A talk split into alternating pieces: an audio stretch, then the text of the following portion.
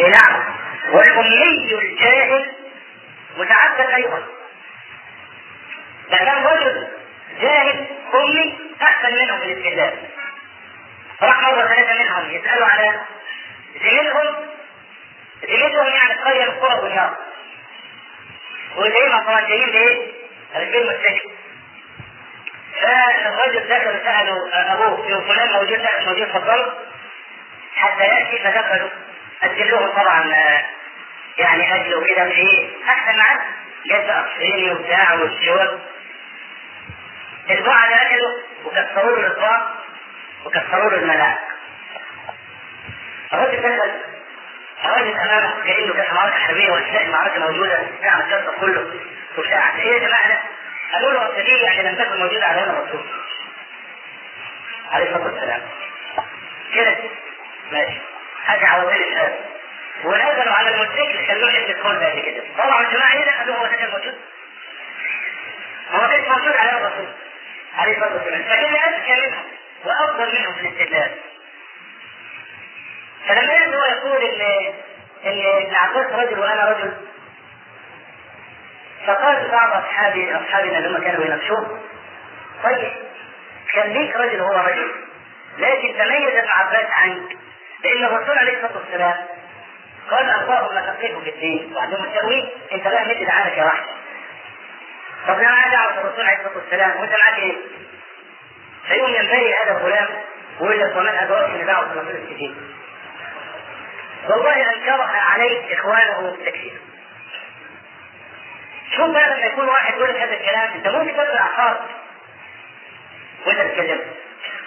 شيخ الاسلام تيميه كان بيناظر اناس بأقوال لا يقولها الشيطان الرجيم. الشيطان الرجيم لا يقولها ويحلف منها. وكان يرد عليه وكان واسع الصدر الحليم. مع الحنفه التي كانت تعتريه لكن في الله. حتى إن السائل رحمه الله قال لو لأن لخصومه لكان كلمة إجماع. فخصومه معترفون أنه بحر لا ساحل له. وهو يغرق من بحر وهم يغرقون من السواد شوف التعبير. خصومه ابن الزمكاني نفسه. ابن الزمكاني أول ما شاف ابن تيمية أنشد أبيات على البديهة البديهة ثلاث أبيات بترفع ابن تيمية إلى مصاف الأئمة المجتهدين. وقال ابن الزمكاني اللي هو عدوه اللدود قال اشتملت في ابن تيمية كل آلات الاجتهاد على وجهها. وابو حيان النحوي. كان نفسه يشوف ابن تيميه بحر كان البحر المحيط في التفسير والبحر المال. في التفسير أيضا هو في النحو واللغة أكثر من أربع كان نفسه يشوف ابن تيميه فلما شاف ابن تيميه برضه على البديهة انشد ابيات شعر ترحيب بابن تيمية. وظل ابن تيمية هو الإمام الأوحد لحد ما حصلت مناقشة بين ابن تيمية وبين أبي حيان في النحو. وكان شيخ الاسلام ابن إذا تكلم في فن ظننت أنه لا يحسن غيره لتمكنه منه. فأبو حيان النحو يعني النحو اختصار فما يجيش بقى يجي المرة ما يحط إيه يعني المفروض بقى لما يجي يتكلم أبي حيان النحوي يعني يتكلم بقى على أساس إن إيه؟ فوق وتحت لا ابن تيمية كان ضريع جدا في علم النحو قال الشهري عربيته قوية جدا. فلما حصل خلاف في جزئية من النحو هذا أبو حيان قال له إيه؟ قال له قال بها الكيلوي إزاي ترد على الكيلوي؟ والكيلوي أنتوا عارفين أشهر إمام نحو بصري مدرسة الكوفة ومدرسة البصرة كان مدرسة الكوفة على رأسها في ذات الوقت الكفاية علي بن حمزة صاحب القراءة المشهورة بالقراءة السبع وكان في بوية البصرة. فلما قال قال لي في بويه قال له قال ما كان في بويه نبيا نحن.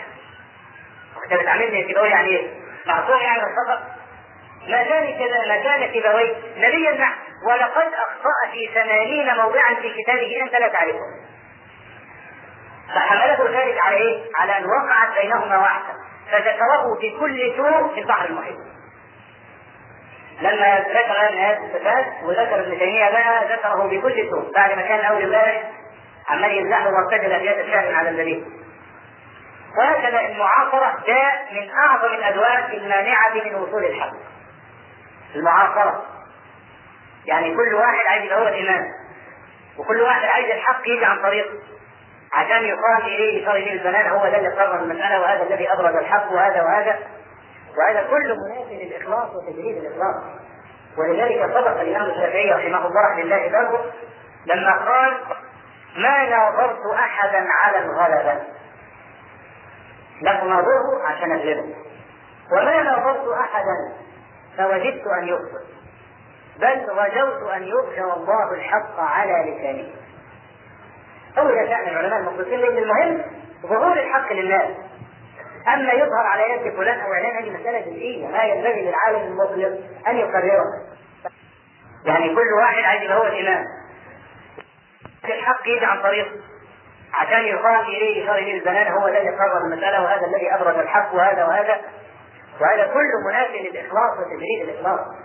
ولذلك صدق الإمام الشافعي رحمه الله لله بره لما قال ما ناظرت أحدا على الغلبة. لم ناظره عشان اغلبه وما ناظرت أحدا فوجدت أن يخطئ بل رجوت أن يظهر الله الحق على لسانه هو ده كان العلماء المخلصين لأن المهم ظهور الحق للناس أما يظهر على يد فلان أو علان هذه مسألة جزئيه ما ينبغي للعالم المخلص أن يقررها فهذا جزء من حظ النفس وهو حظ الشيطان اللي هو من العلقه الموجودة في قلب ابن آدم فشيخ الاسلام ابن تيميه كان الكل معترف له. وكان يأخذ كلام أهل البدع من كتبهم. وهذا أقوى في إقامة الحجة. ابن حزم لما على الاشاعره ابن حزم كان مع الاشاعره نار تحرق وبحر يغرق. كان بيصل الاشاعره في النار. لكنهم دخلوا عليه لأنه أخذ فكر الاشاعره من من أناس عن الاشاعره يعني ما أخذ فكر الاشاعره من كتب أهلها أهل الفكر نفسه. الناقل يخطئ الناقل يخطئ فإذا أخذت قول الناقل وحاجزته قال لك أنا لا أقول بهذا. طلع من كتبنا هذا القول. فيعجز المناظر أنه يخرج هذا القدر من كتب الإيه؟ الخصوم لذلك كان ينبغي لأي رجل يريد أن يتصدى لفكر منحرف ويريد أن يتعرف على الفكر لابد أن يأتي بكتب أهل الفكر نفسه. لا يأخذ المسألة بواسطة. فإن الواسطة قد يكون متحالل وبيسوي الفكر هو الواسطة عايز يقول يا جماعة الأشاعرة بيقولوا كذا كذا كذا صدقوا وهو يقصد التنفير من فكر الأشاعرة فحمله هذا على التحريف أو على الغلط عليه فيدخل الداخل على المناظر من هذا حتى إن شيخ الإسلام ابن تيمية لما أراد أن يناظر النصارى قرأ أناجيلهم وأتقنها أكثر من الرهبان. بل تلميذه ابن كثير رحمه الله وابن كثير صاحب التفسير المشهور تأثر به جدا لأن كان ابن تيمية إمام فعل كبير وابن كثير كان إيه؟ كان لسه صغير. يعني ابن كثير ولد سنة 700 هجري 701 وابن تيمية توفي سنة 728 يعني ابن كثير لما مات تيميه كان سنه بتاع 26 27 سنة يعني لسه إيه؟ كمر صغير. يعني لم يتضرع بعد. وابن تيمية إمام كان إمام في الدنيا. ملأ الدنيا بعلمه فشيء طبيعي أن ينبهر هذا الشاب الصغير بذاك الامام الفحل الكبير. فتبنى يعني بعض ابن تيميه المهم يعني ليس هذا الذي أريده. أريد أن أقول إن هذا الشاب الصغير بلغ من تطلعه إن هو كان عارف الإنجيل أكثر من وده تلميذ تيميه يعني يذكر في البداية والنهاية كتاب التاريخ بتاعه إن هو قابل قسا وفي به إن هو بيحط من دين الإسلام. قال فكلمته فوجدته كالحمار. يعلم من دينه شيئا. فلما يكون الاكيد يعلم من دينه شيئا يبقى ابن كثير عنده إيه؟ وشيخ الاسلام له كتاب مبهر اسمه الجواب الصحيح عمن بدل دين المسيح. أربع مجلدات. تقرأه بحيث إن هو ماشي في النصرانيه فخلهم أيضا. ليه اخذ الفكر من كتب يعني لكن بشرط. بشرط أن تتضلع في علوم أهل السنة اولا قبل أن تدخل إلى من الكتب المبتدعه هذا فرض أساسي. إذا لم تتضرع يعني أنا شفت طالب من طالب الثانوي جاي يقول لي دلني على كتاب عشان عندنا زميل نصراني في وعايز ابين له فساد دين النصرانيه. طيب فانا قلت له طيب تعرف صفات الله عز وجل تنقسم إلى يومين؟ قال لا. قلت له طيب الرحمن على العرش استولى. قال لي لا استوى قلت له ماشي. استولى يعني على تأويل المعتزلة والجماعة دول. التأويل ده صح. قال لي معرفش له ما عارف اوضح مقالة ليه؟ يعني أنت لا تعرف إلهك الذي تعبده. يبقى كيف ترد على النصارى مثل هذا لا يرجع. وهو ما رجعش. بس أنا ما أعرفش بقى إيه. يعني أنا من يومها لم أره منذ ست سنوات حتى الآن. لكن أتفقد أحواله. قالوا خرج من الكل. ما اي حاجة رجل ليس عنده درع واقي كيف يحارب رجل ليس عنده طوق نجاة كيف في البحر لذلك شرط العلماء للرد على المخالف أن تكون على بصيرة من دينك. حتى إذا وقعت على باطل هناك كان هناك ما يعصمك وأصل اصل الدليل في هذه المسألة هو ما صح أن النبي صلى الله عليه وسلم رأى في يد عمر بن الخطاب ورقة فقال ما هذا يا عمر؟ قال ورقة كتبها لي رجل من اليهود. ورقه فيها آيات التوراة. قال فغضب النبي صلى الله عليه وسلم. وقال أمتهوكون أنتم يا ابن الخطاب؟ أي أمتحيرون؟ لقد جئتكم بها بيضاء ناصعة والله لو كان موسى حيا ما حل له إلا اتباعي ما حل له إلا اتباعي أنت ما الذي تحتاج من التوراة والنبي عليه الصلاة والسلام أنكر ذلك على عمر. بن الخطاب لأن عمر كان في بداية. كان لسه في بداية الإسلام. ولم يكن الوحي كله اكتمل ونزل. فخشي النبي صلى الله عليه وسلم أن يقذف شيء في قلب عمر بن الخطاب. رضي الله عنه فلا يرجع سالما. ويكفي هذه الطريقة عمر بن الخطاب اتبعها في حفظ القرآن الكريم.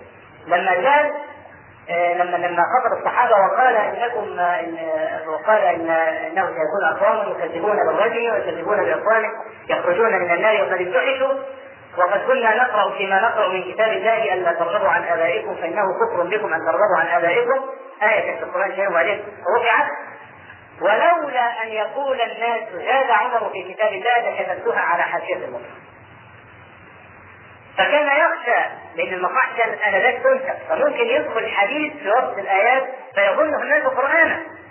فخشي على الناس. فمنع برغم ان الذي معه هو كلام الرسول عليه الصلاة والسلام. مش التوراة المحرفة. إنما منعها صيانة لهؤلاء. فشيخ الإسلام ابن تيمية رحمه الله كان ينقل عن صاحب الكتاب الذي يرد عليه. ولذلك على كثرة ما افترى عليه خصومه ما اتهمه أحد قط لا بالكذب ولا بالغفلة في النقل أبدا. وكفاه شرفا.